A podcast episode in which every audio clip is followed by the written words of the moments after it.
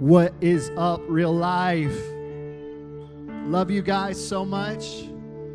Y'all, I walked away from last week's service and I'm going to be honest, my heart kind of hurt a little bit because I realized something that I try never to do. I'm going to confess tonight because I realized last week that since our incredible pastor Juan Antonio Rodriguez Jr.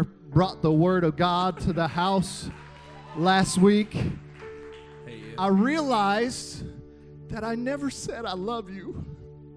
And it broke my heart walking away from service. And I need to confess and say, I'm so sorry. Because we love you so much. You are loved, and this is your family. This is your home. We are so excited that you're with us tonight. Thank you for being with us. And from the bottom of our hearts, from your pastor, from our leadership team, we love you so much. And so, if you needed to hear that tonight, not only do we love you, but Jesus loves you. Amen. Isn't that such a good thing? The God of the universe loves us. Amen. Y'all ready for God's word tonight? Come on, y'all ready? Praise God. I love you so much, real life. Well, we are starting a new series tonight. And for the next few weeks at Real Life Student Ministries, um, we're calling it For the Valley if you see, um, we decided as a church, North Highland Church is our home church. You are a part of North Highland because real life exists because of North Highland Church. And uh, we decided as a church that we should probably be known for what we are for and not just what we're against. Amen? Because because a lot of times Christians, they, they get this bad rap that they're just a bunch of people who are against a lot of things and they're a bunch of rule followers. And we want to be known not just what we're against but we want to be known what we're by what we're for. Amen? Real life? And so we are for the chattahoochee valley real life student ministries exist to reach this valley we've got a vision that is big. We want to make a deep and lasting impact. We are for your schools. Man, we are about to go and, for example, we're going to serve at Shaw High School. We're going to serve their football team for their, their homecoming game as they play, I believe they're playing Columbus High School. And, and, it's it's going to be a big night and and so real life is for the high schools in the valley I, i'm not going to list off everybody because we'll get to fighting, and we're trying to love one another tonight. But we love each and every school that's represented here. We love this community and we're for your family and we are for you. That's what for the valley means is real life is for you because you're a part of the Chattahoochee Valley community. Amen. And so tonight we're kicking this off and and I believe that the Lord wants us to put some supernatural sensitivity into our hearts and into our lives tonight. Are you, are you ready for the Lord to, to kind of shape us and mold us tonight? I don't know about you, but I need God to soften my heart sometimes. And so, Lord, I'm just asking tonight that you would soften our hearts from the front to the back, to the left to the right. Lord, we pray that your word would come with love, with authority, with passion. But God, we also invite you to soften our hearts. God, make us pliable, make us moldable, help us to feel tonight. God, I pray for the student who walked into this room and it's been a long time since they felt your presence. God, I pray that tonight is the night that they feel your love, that they feel your tangible love wrapping your arms around their heart, God. I thank you for what you're about to do in this place. In Jesus' name, amen.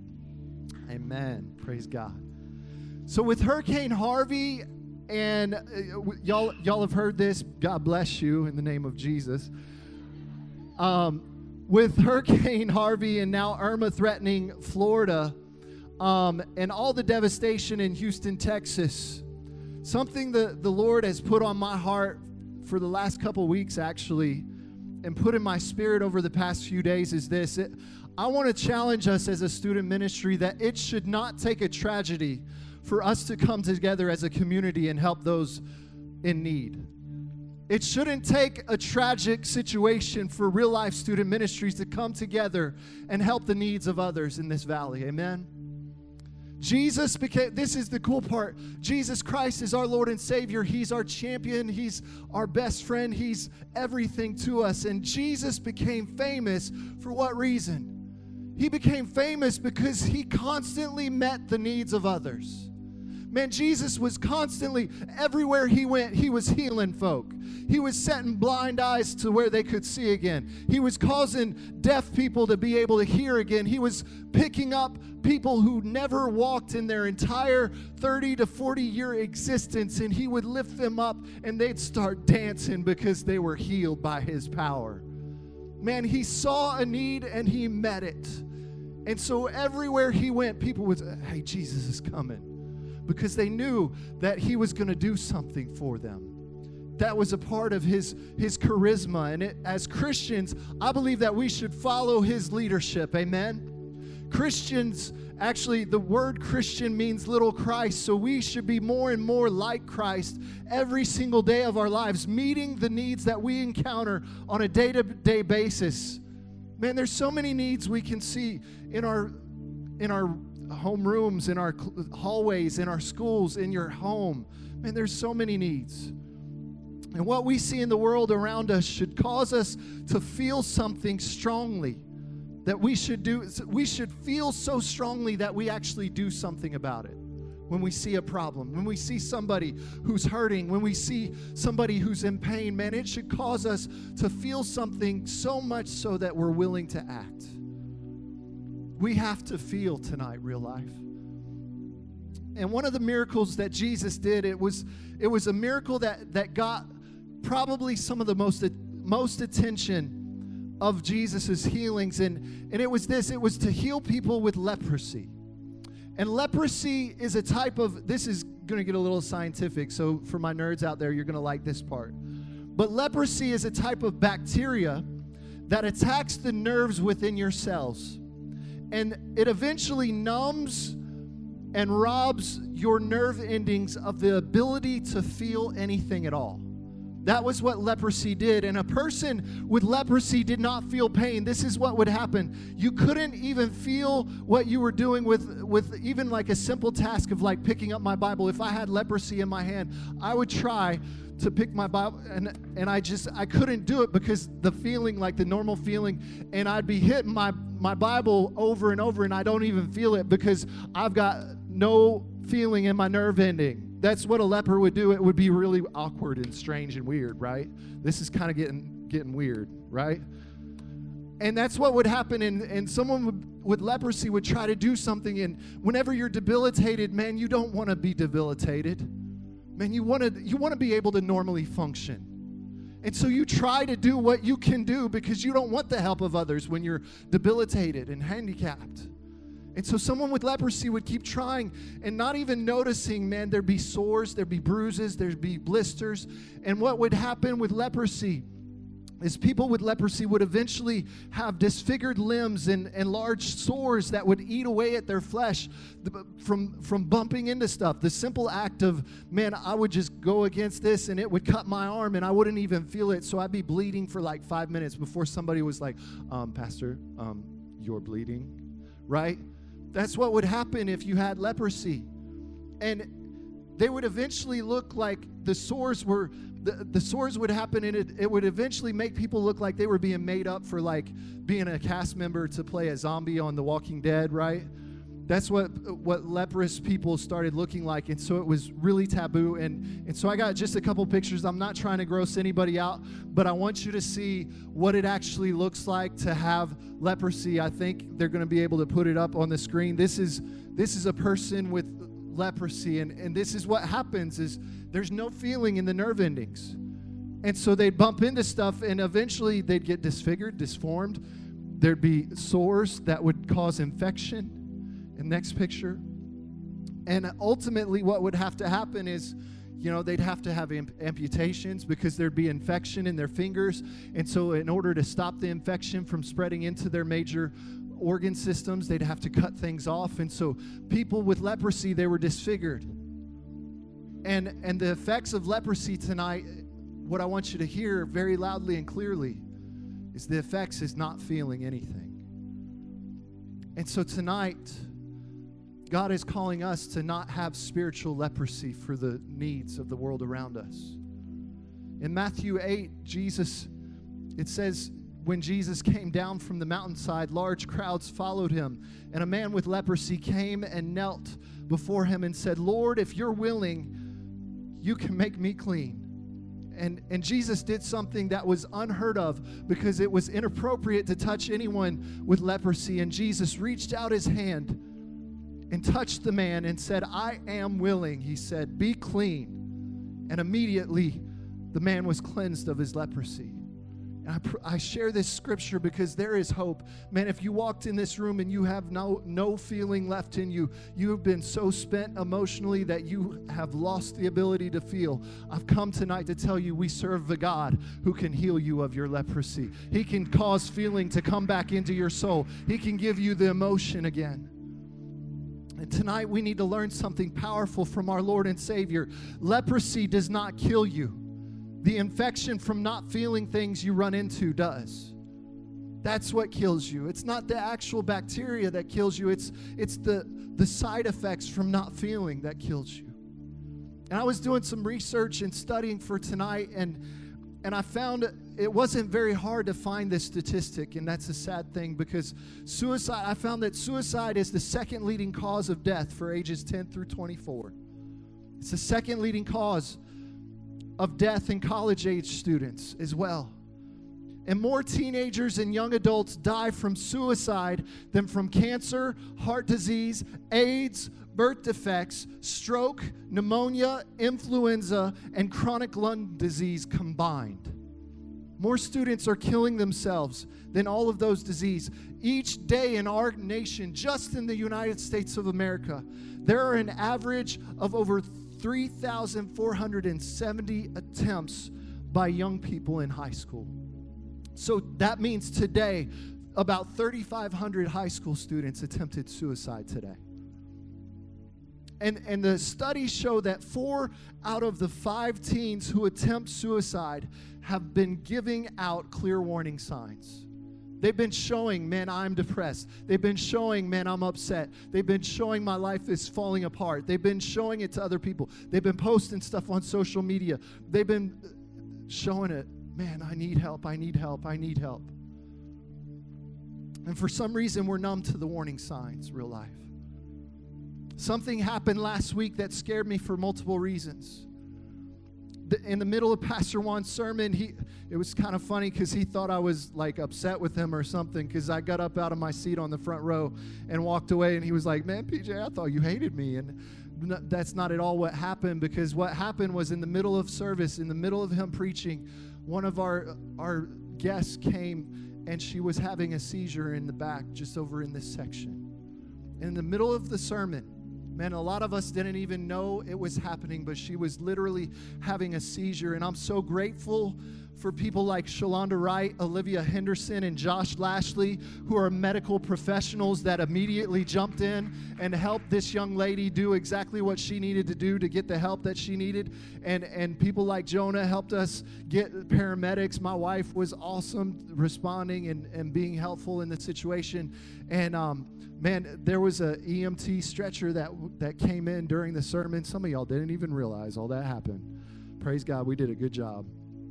Um, but I was scared because when Jubilee and I were in college, man, we we were at Lee University, and there was a young man that had a seizure in his dorm room, and and he passed away because he didn't get medical attention quick enough. And so, of course, my mind, as soon as I'm notified that there's a young lady having a seizure, my mind goes there. And I'm, I'm scared, like, man, I, I don't want someone to die. In fact, God's word says that it's God's will that none should perish. Praise the Lord. So I want the will of God for our students. So I don't want anyone in this ministry to ever pass away. I want everyone to have eternal life. Praise the Lord and so it scared me and and i'm so grateful that this young lady was okay and she was released from the hospital just a couple hours after the seizure happened man but the other reason i was scared from the situation was a bit more complicated because i, I and and please trust me when i say this. I want to be very sensitive. I've been very careful in choosing my words in this moment. So i want you to be very clear that, that in no way Am I condemning or being judgmental towards anyone who might have been a witness to what happened last week? Want you to be sensitive to know that most of us in this room had no clue, but at real life, we love every person that comes here so very much.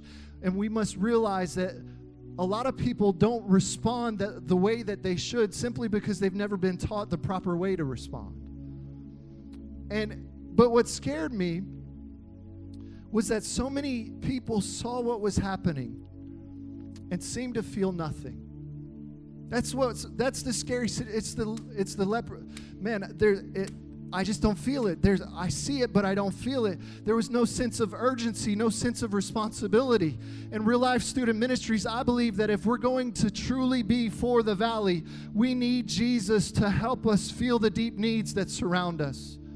We've got to feel the deep needs that surround our lives. The context of this main scripture for tonight that I'm about to read is a lawyer was talking with Jesus and he was asking the question, How do I receive eternal life, Jesus? And Jesus responded with, with a, a commonly known Hebraic phrase. It was called the Shema. And he said, Love the Lord your God with all your heart, mind, soul, and strength. And then he said, And also love your neighbor as yourself. That's how you get eternal life. And, and um, the lawyer said a very, very thoughtful question. He said, Well, who's my neighbor? And so in, in Luke chapter 10, verse 30, it says in reply, Jesus said, A man was going down from Jerusalem to Jericho, and when he was attacked by robbers, they stripped him of his clothes, beat him, and went away, leaving him half dead.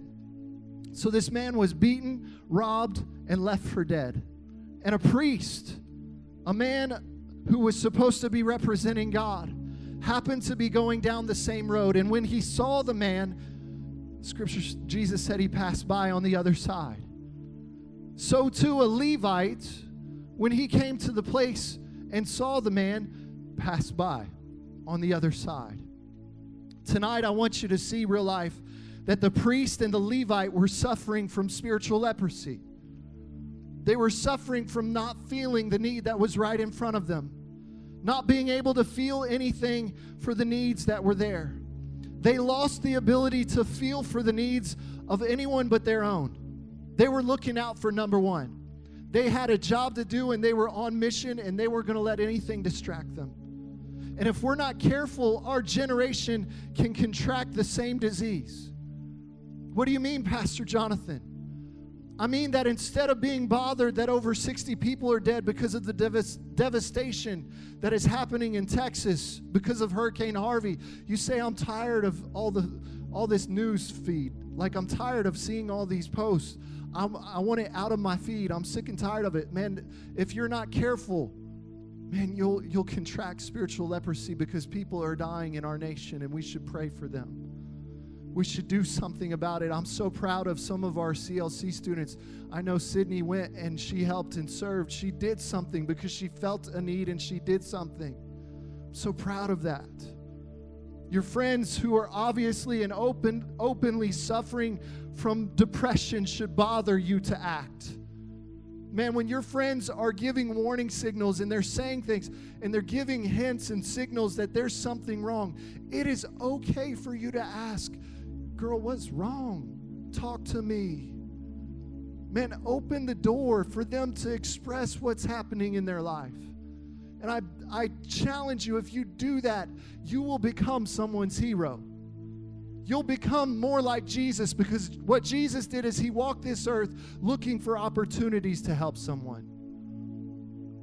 Man, your peers who are being overly aggressive and bullying those who may not be conformed to social norms, you know, the, the kind of strange people. Man, your friends that are making fun of them and messing with them, man, that should stir your emotions up to where you tell your friends, man, you're better than that. Stop messing with people. Everybody is has a right to be friendly. Everybody has a right to be loved. Nobody has the right to be bullied. It should stir you emotionally to see those types of things. Ladies, when your sisters are giving themselves away to boys, and I said that with intention, boys, not men, who could care less about their souls and their futures, that should disturb you. And you should say, Girl, you better leave him. Get rid of that mess because he's not worth your time. Ladies, you need to be sisters to one another. Do something about it. She might just go crazy if you don't. And you could be the one who stops her from going down a road that she feels she can never come back from. Man, when a fight breaks out at school, we should not be the ones that are quick to take out our phones and video it and get it all over Snapchat. We should be the ones breaking it up or getting people involved to do so so that someone doesn't get seriously hurt.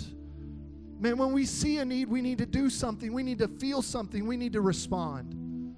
That's what God is calling us to tonight. And Jesus talks about the priest and the Levite, and I believe we must become a generation of young leaders who refuse to pass by on the other side. We've got to be a generation of young people who say, I'm going to see it and I'm going to do something about it. I'm not going to avoid it. The story continues in verse 33. It says, But a Samaritan as he traveled, came where the man was. And when he saw him, he took pity on him. He went to him. See, he felt something. He went to him and bandaged his wounds, pouring oil and wine. And then he put the man on his own donkey, brought him into the inn to take care of him. And the next day he took out two denarii and gave it to the innkeeper. Look after him, he said.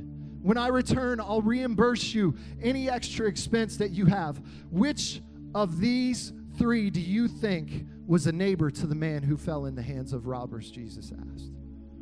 And the expert of the law replied, The one who had mercy on him. And Jesus told him this powerful command Go and do likewise. Go and do likewise. Here's what I know real life. Every single day, we walk by people who are beaten down emotionally, robbed of their joy in life, and spiritually half dead on the inside. Every single day.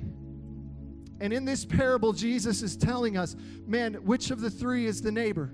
It's the Samaritan. And he said very clearly, go and do likewise. Man, we see these people. The question is, do we see them? Do we see them and do something, or do we pass by on the other side when we see their needs? See, the priest was called to help people. He was a public representative of God in the community, but he didn't help. He walked by on the other side. The Levite was a man born into the tribe responsible for stewarding the worship of God, and yet he didn't recognize that when we help the least of these, it's as if we are directly ministering to and worshiping Jesus Christ himself. And yet the Levite who knew better walked by on the other side. And because they walked by on the other side, the priest and the Levite didn't realize that the only way to see the needs of others and to feel something is to allow yourself to get close enough to the world of needs that are around you. Because a lot of times we, we're like, man, this is too much for me. So I put up a wall, I put up a front. Man, I can't handle this. The Samaritan was the last person. This is the deal. The Samaritan, because the man that was beaten was a Jewish person, and the Samaritan was the last person on the planet who should have helped this man. Historically, man, we, we know that there was extreme segregation at that time between Jews and Samaritans, and they did not associate with one another, nor did they speak to each other, let alone help one another. And the Samaritan would have been the Jew's last choice to help him in any situation. And I'm afraid that many of us in this room feel that we would be God's last choice to make a difference. But Jesus was trying to help us understand through this story that God uses the unqualified to change the world. God uses the, those who shouldn't be helping. Man, scripture says God will use the foolish things of this world to confound the wise. And so, if you think you're unqualified, you think that you're not capable, man, you are a perfect choice for God to use you to change this world and to meet the needs. Man, in 12 years of youth ministry, I've seen and I have no doubt in my mind that this generation wants to make a difference in the world, but too many of us don't think that we can. Thinking we can't make a difference causes us to stop feeling. It's the first step in spiritual leprosy. It's a defense mechanism. And if we think we can't change things, then we need to find a way to be numb to the effects of the terrible things that we see on a day to day basis. I get it, it's a defense mechanism. But I think another defense mechanism we begin to utilize that leads us to spiritual leprosy is the justification of, man, whatever's happening right there, that's not my fault. That's not my fault. So I don't need to get involved. Man, I, it's not my fault that she's being abused at home. It's not my fault that his parents are going through a divorce. It's not my fault that his dad lost his job and so now he's got to step down from the team to get a part time job to help at home. Man, it's not my fault, is another excuse that we use. But I'm here tonight to tell somebody it was not the Samaritan's fault that the man was still beaten and left for dead, but he still chose to make it his responsibility. The Samaritan had nothing to do with the robbery but he made it his responsibility. Jesus said, A Samaritan stopped. A Samaritan bandaged their wounds. A Samaritan gave of his finances to protect the man. The one type of person who should have walked on the other side, ignoring the problem, was the one person who did something about it. Jesus is teaching us through the Samaritan that your classification does not define who you really are. How you respond to the opportunities you're given defines who you really are. Man, you can go all day, every day, walking down the halls of your school saying, I love Jesus. Yes, I do. I love Jesus. How about you? You can do that all day long. But if you don't respond to the needs of your friends and your family members, man, you are not acting like Christ and how you behave, how you respond, how you treat one another. Man, that's what defines who you are and the character of your heart. God wants us as a student ministry to be for the valley here at Real Life Columbus. And that means God wants us to feel something so deeply that when things happen around us on a daily basis, man, He wants us to be compelled by those feelings to do something. He's calling you and I to stop passing by on the other side. Stop ignoring the needs. And let's get together as a real life family and start doing something about it. Start reaching this community. My interpretation, and I'm going to ask the leaders to come, I'm going to invite you to your feet. The band can come as I close. My interpretation, and, and please hear me, this is not specifically in the scripture, but my interpretation of the Good Samaritan. I think this man chose to help because at some point in his life, someone stepped into his life and helped him. I want you to stand to your feet tonight. I believe someone helped the Good Samaritan in his past, and so that, that caused him to want to help I think this way because I know it to be true in my life. I passionately feel things. Man, I feel it when I see the hurt and the pain. Man, I, guys, I feel I hurt. My my heart breaks when some some of the needs come forward every single week and you pour your heart out to God through us and you say I need you to pray for this. Man, my heart hurts. And I feel for you because, man, I, I was once in your shoes and I was in need when I was in your position in life. And, and there were men and women that chose to intersect my life and chose to see the hurt in my eyes. They chose to see the needs that, that were taking place in my life. And they chose to step into my situation and help me have strength when I was weak.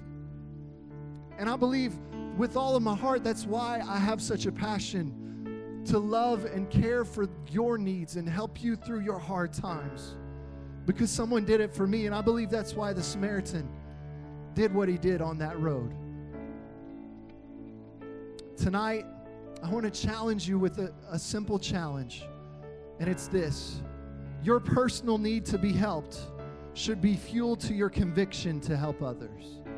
Man, if you're here tonight and you say, Pastor Jonathan, I, I am someone who needs help, man, that, that should prove that God wants you to be a help to someone else as well.